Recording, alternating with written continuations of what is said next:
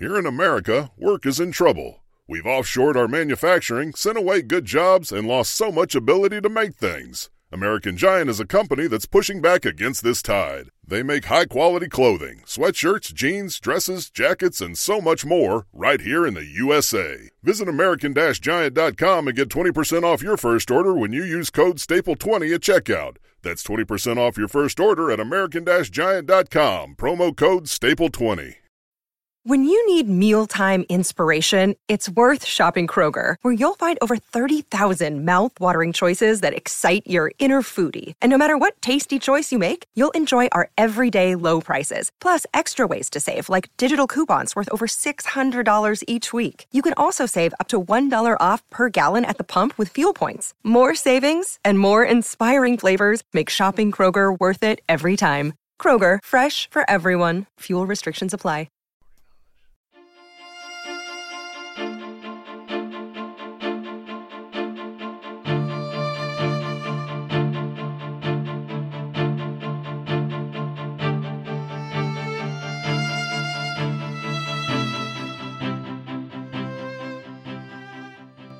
Welcome, everyone, to the new 1001 Sherlock Holmes Stories podcast.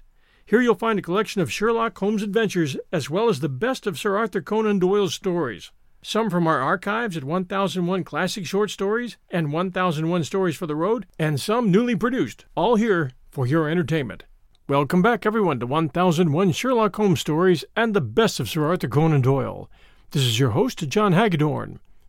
Today, a short story from Doyle called Playing with Fire published in the Strand magazine in March of 1900 and adapted as an episode of BBC's Arthur Conan Doyle TV series in 1967. Playing with Fire is a story of a seance gone wrong. As we all know, Arthur Conan Doyle did take forays into spiritualism through his fiction.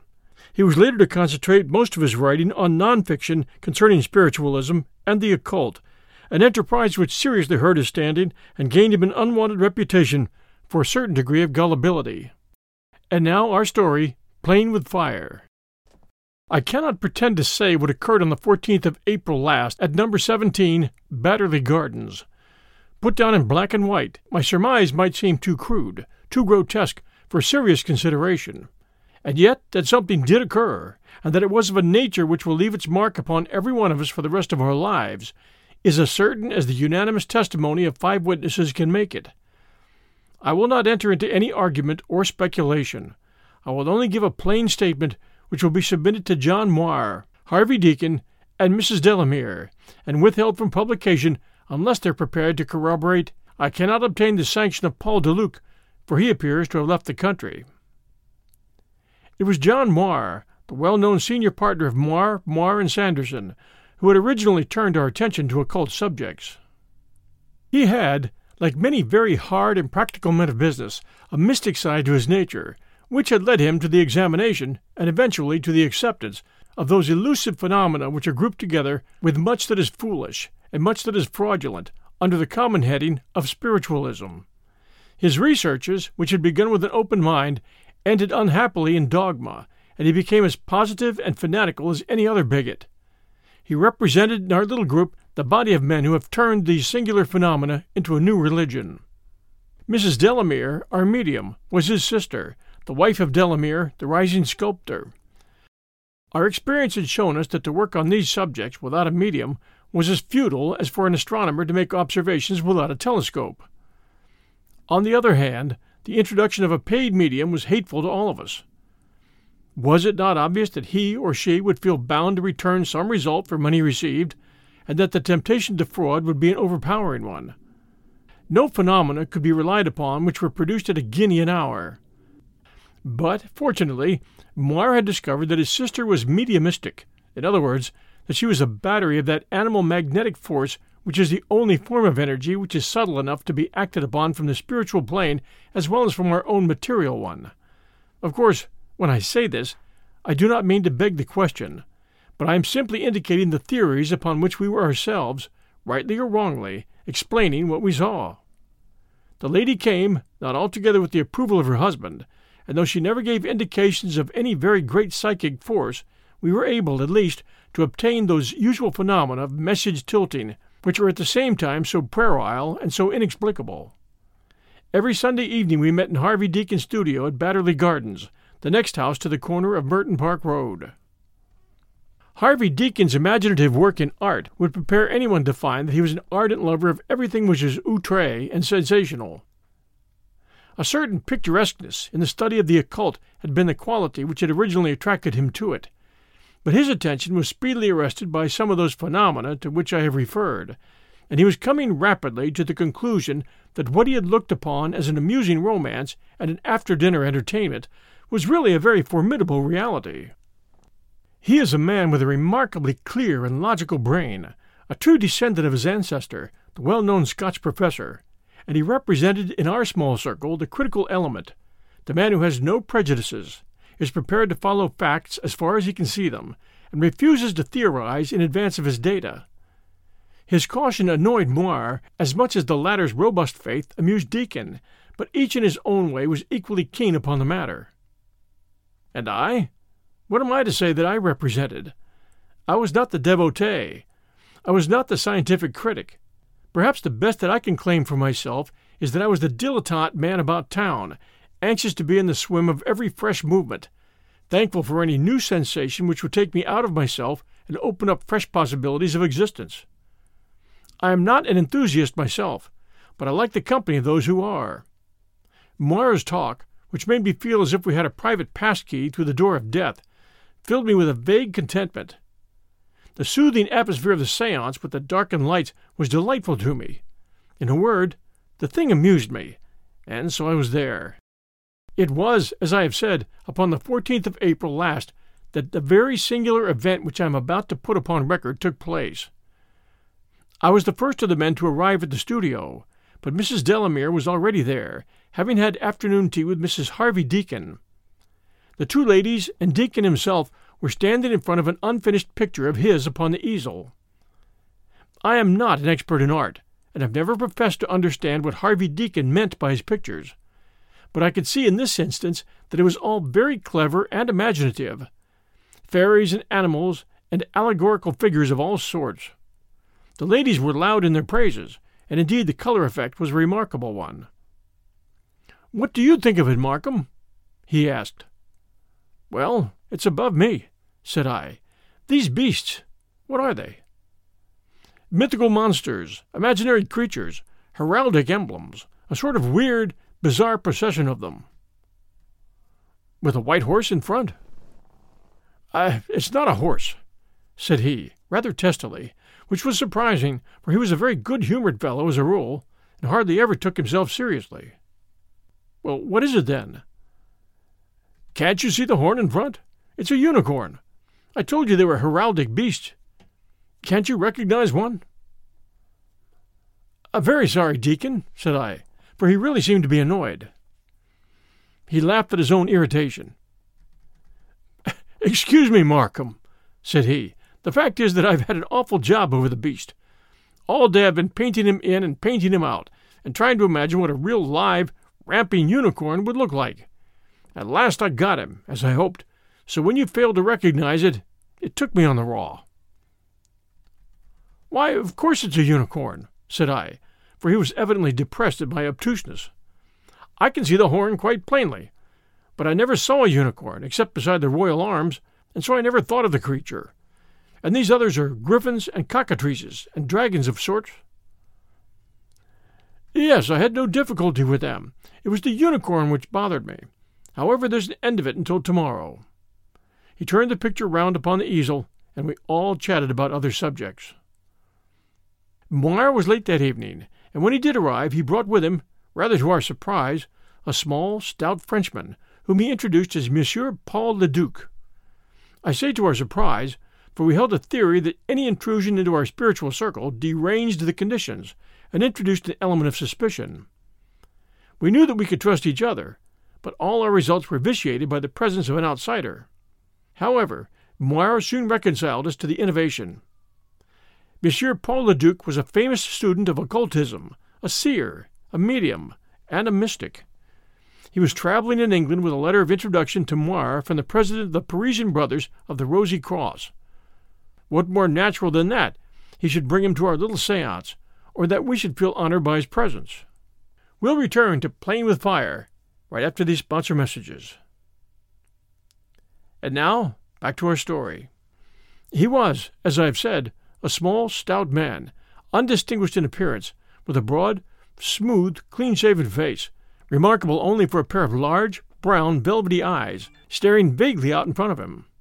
He was well dressed, with the manners of a gentleman, and his curious little turns of English speech set the ladies smiling. Mrs. Deacon had a prejudice against our researches and left the room, upon which we lowered the lights, as was our custom, and drew up our chairs to the square mahogany table which stood in the center of the studio. The light was subdued, but sufficient to allow us to see each other quite plainly. I remember that I could even observe the curious, podgy little square topped hands which the Frenchman laid upon the table. What a fun! said he. It is many years since I've sat in this fashion, and it is to me amusing. Madame is a medium. Does Madame make the trance? Well, hardly that said Mrs. Delamere, but I am always conscious of extreme sleepiness. It is the first stage. Then you encourage it, and there comes the trance.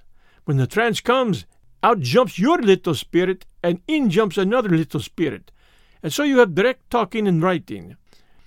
You leave your machine to be worked by another. Hein? But what have unicorns to do with it? Harvey Deacon started in his chair.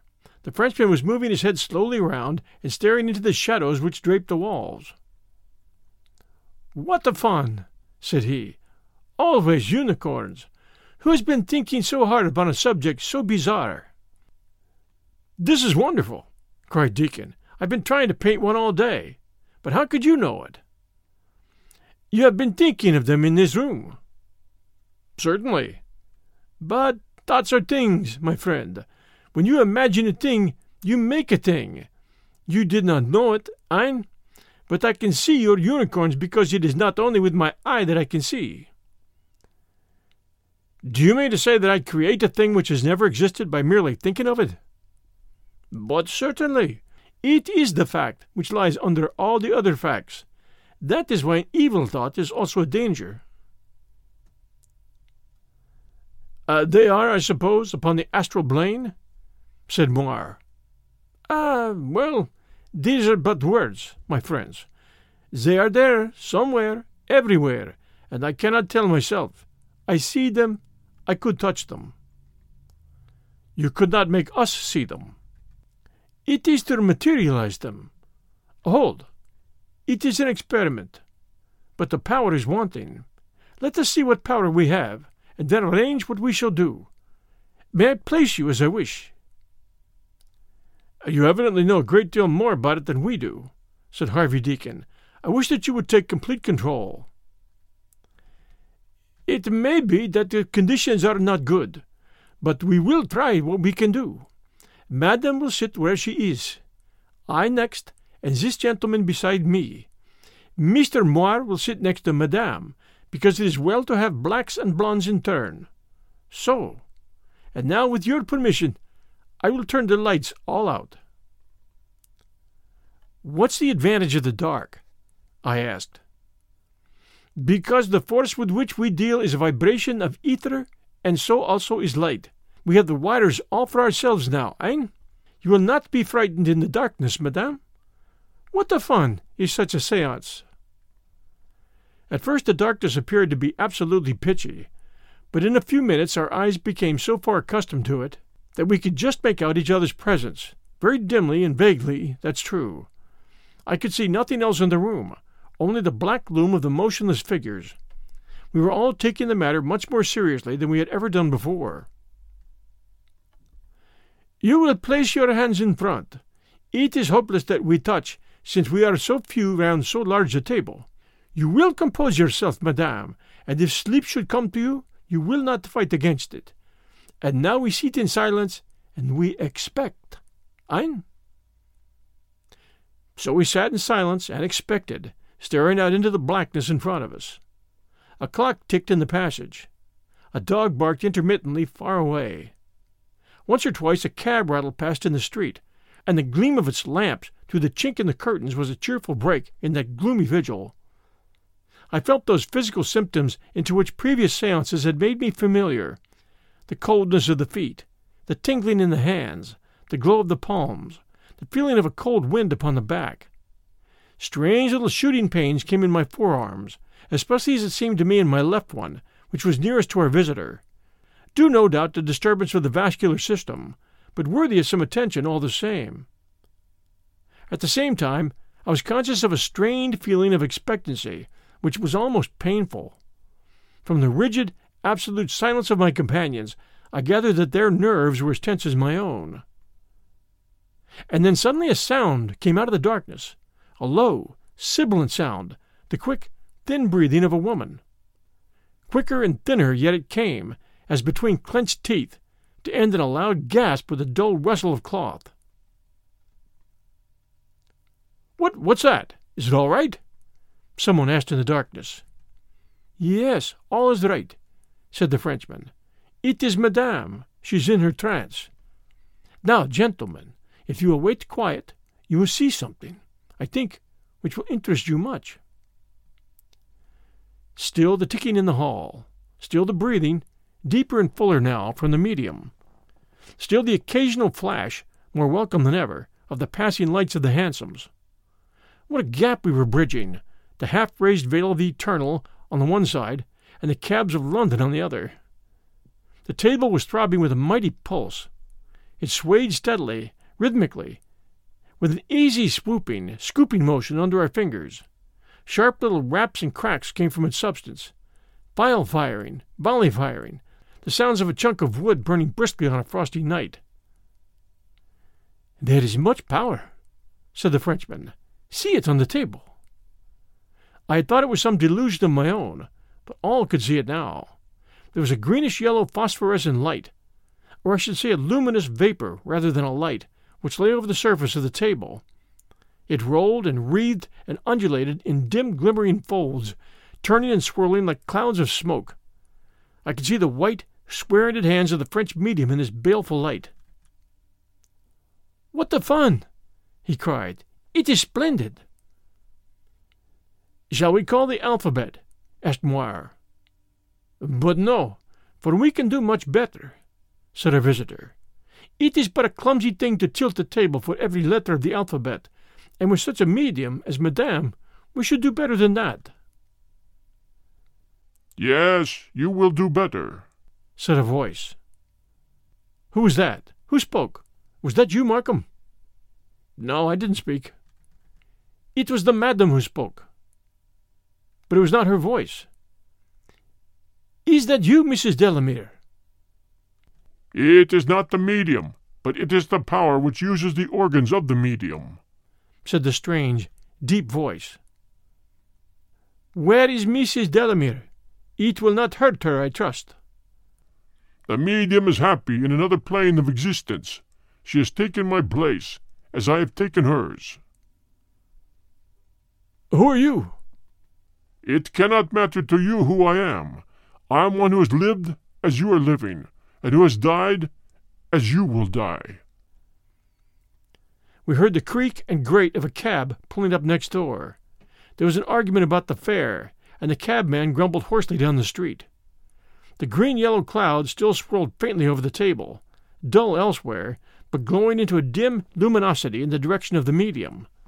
It seemed to be piling itself up in front of her. A sense of fear and cold struck into my heart. It seemed to me that lightly and flippantly we had approached the most real and august of sacraments, that communion with the dead of which the fathers of the Church had spoken. I think we're going too far. Should we not break up this seance? I cried. But the others were all earnest to see the end of it, and they laughed at my scruples. All the powers are made for use, said Harvey Deacon. If we can do this, we should do this. Every new departure of knowledge has been called unlawful in its inception. It is right and proper that we should inquire into the nature of death. It is right and proper, said the voice. There, what more could you ask? cried Moir, who was much excited. Let us have a test. Will you give us a test that you are really there? What test do you demand? Well, now, I have some coins in my pocket. Will you tell me how many? We come back in the hope of teaching and of elevating, and not to guess childish riddles. Ha ha, Mr. Moir, you catch it that time, cried the Frenchman. But surely this is very good sense of what the control is saying. It is a religion, not a game, said the cold, hard voice. Exactly, the very view I take of it, cried Moir. I'm, I'm sure I'm very sorry if I've asked a foolish question. You will not tell me who you are? What does it matter? Have you been a spirit long? Yes. How long? We cannot reckon time as you do. Our conditions are different. Are you happy? Yes. You would not wish to come back to life? No, certainly not. Are you busy? We could not be happy if we were not busy. What do you do? I have said that the conditions are entirely different. Can you give us no idea of your work? We labor for our own improvement and for the advancement of others. Do you like coming here tonight? I am glad to come if I can do any good by coming. Then to do good is your object? It is the object of all life on every plane. Uh, you see, Markham, that should answer your scruples. It did, for my doubts had passed, and only interest remained. Have you pain in your life? I asked. No, pain is a thing of the body. Have you mental pain? Yes, one may always be sad or anxious. Do you meet the friends whom you've known on earth? Some of them. Why only some of them? Only those who are sympathetic. Do husbands meet wives? Those who have truly loved, yes. And the others? They are nothing to each other. There must be a spiritual connection. Of course. Is what we're doing right? If done in the right spirit. What's the wrong spirit? Curiosity and levity. May harm come of that? Very serious harm. What sort of harm? You may call up forces over which you have no control. Evil forces? Undeveloped forces. You say they're dangerous.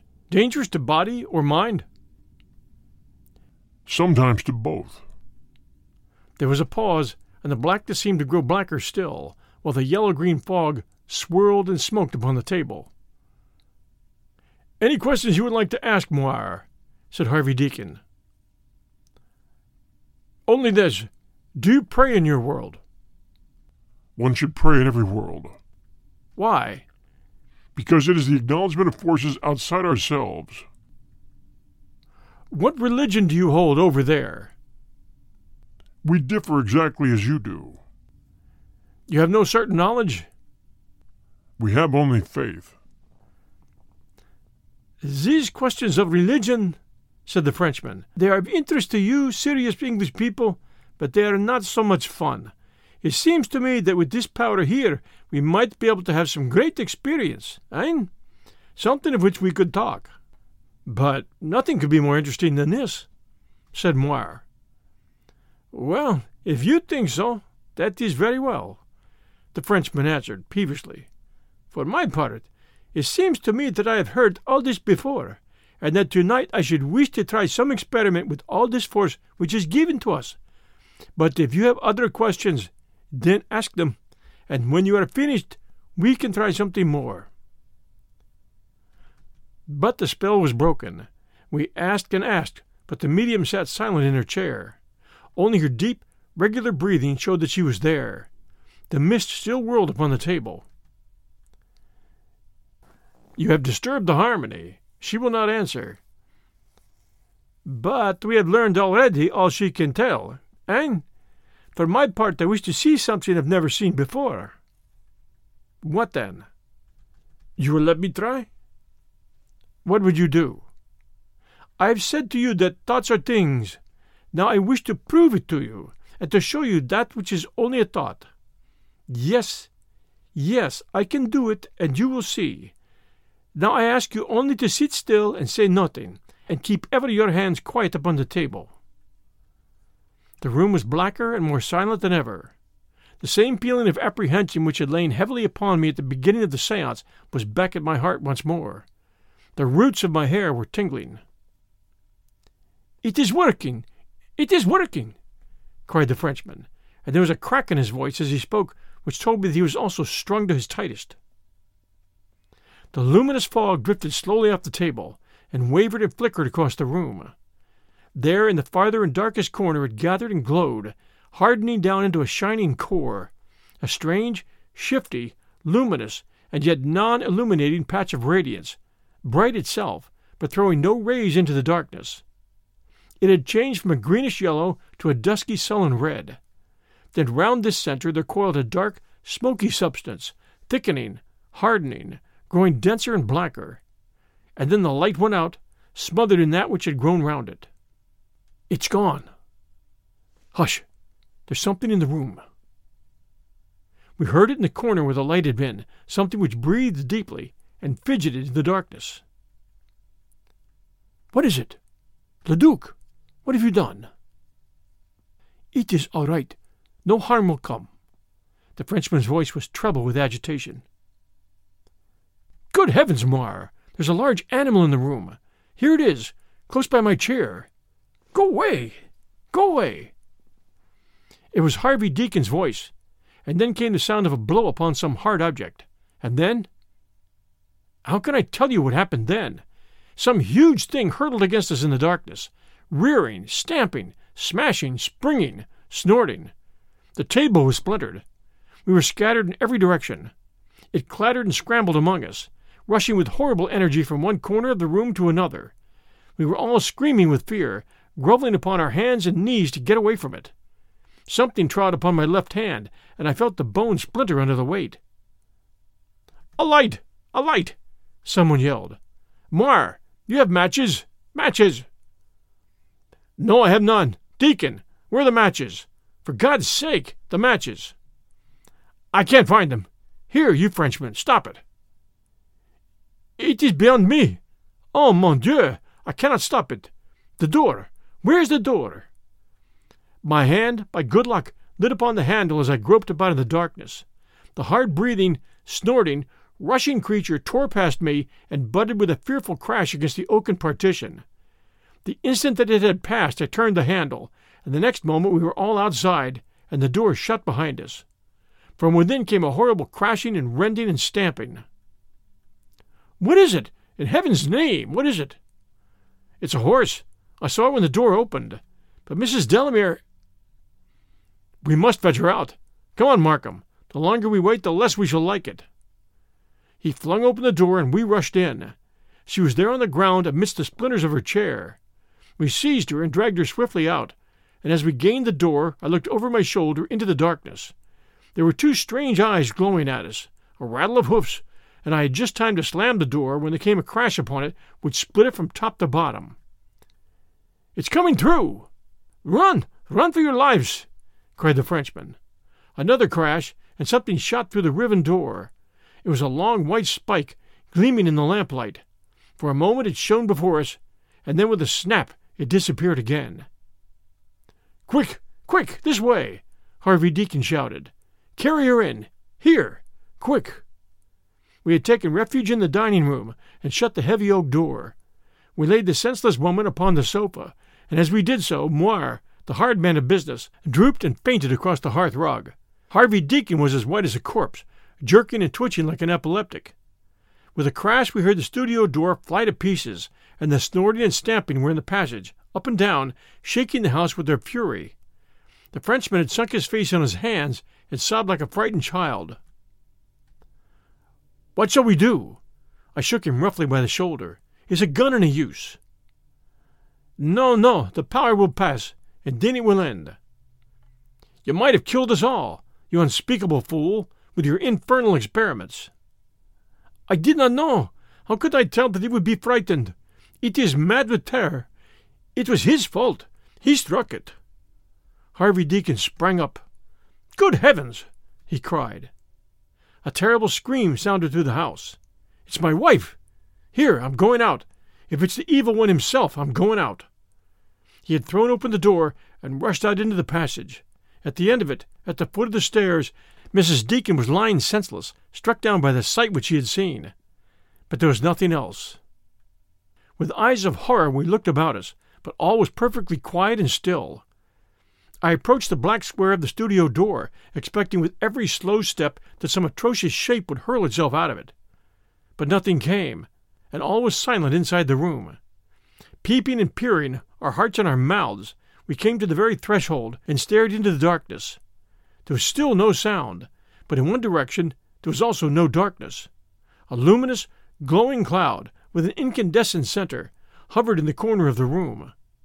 Slowly it dimmed and faded, growing thinner and fainter, until at last the same dense, velvety blackness filled the whole studio.